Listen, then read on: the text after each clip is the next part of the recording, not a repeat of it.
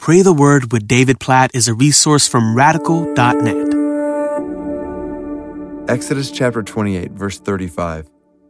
And it shall be on Aaron when he ministers, and its sound shall be heard when he goes into the holy place before the Lord, and when he comes out, so that he does not die. Oh, you got to get this picture. This is this is talking about a golden bell that will be on the hem of Aaron, the priest's robe, when he ministers, so that when he goes into the holy place, the Holy of Holies, he will be moving around and people outside will be able to hear him. And they will know that if that bell stops making a noise, that means Aaron has stopped, which means they will need to pull him out. And there's actually a way so that when he goes into the most holy place, they would be able to, if Aaron was struck down in the presence of God, he would be able to be pulled out. So just imagine the intensity of that scene. When this person goes into the most holy presence of God and everybody around is just listening to make sure that bell is still making a noise because everybody's in silent awe of the fact that there's a person meeting with God and their life is at stake in that. When I read this verse, I just am reminded of the seriousness, in a sense, certainly here in the Old Testament, but even in the New Testament, under the new covenant through Jesus, the seriousness involved in coming before God. And I'm convicted in my own life. So there's a sense in which, like, pray without ceasing. So I want to pray before God as my Father.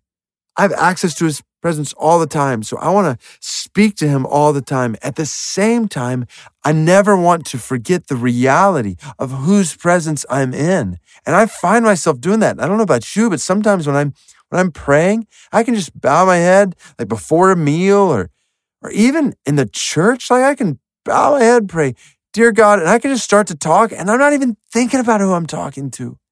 Like that's dangerous.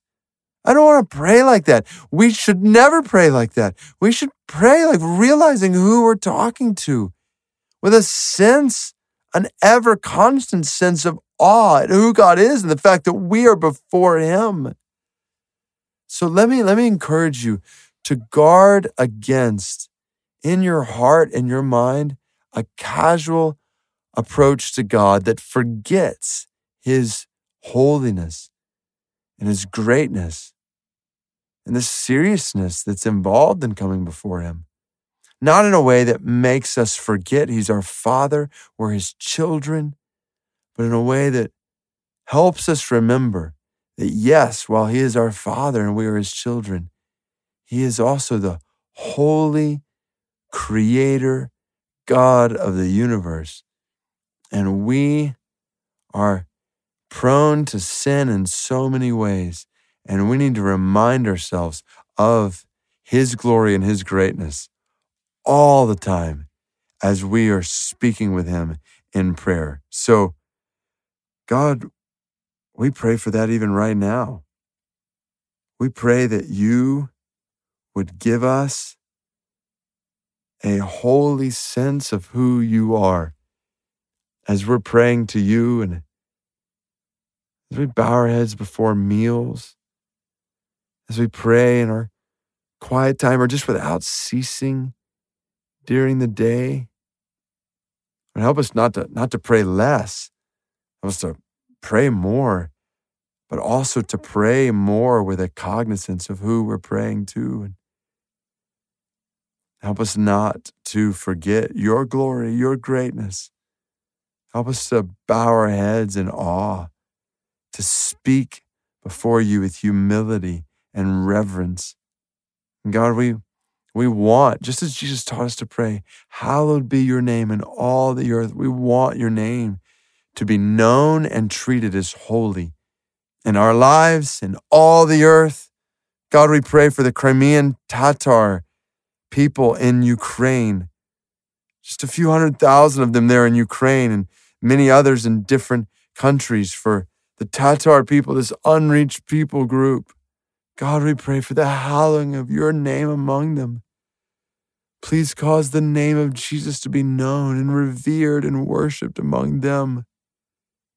And as we pray for that among them and other people groups, we pray for that in our own lives. Cause your name to be hallowed, to be feared, to be honored in our lives and specifically in our praying, in our worship. When we gather together as the church for worship, keep us from casual worship, we pray. Keep it from just standing and singing some songs mindlessly. That is not honoring to you. It's not what you deserve. Keep us from that, we pray. Help, help us to remember whose presence we're in, in prayer, in worship, in our lives. Help us to live for the hallowing of your name, honoring of your name. In Jesus' name we pray. Amen.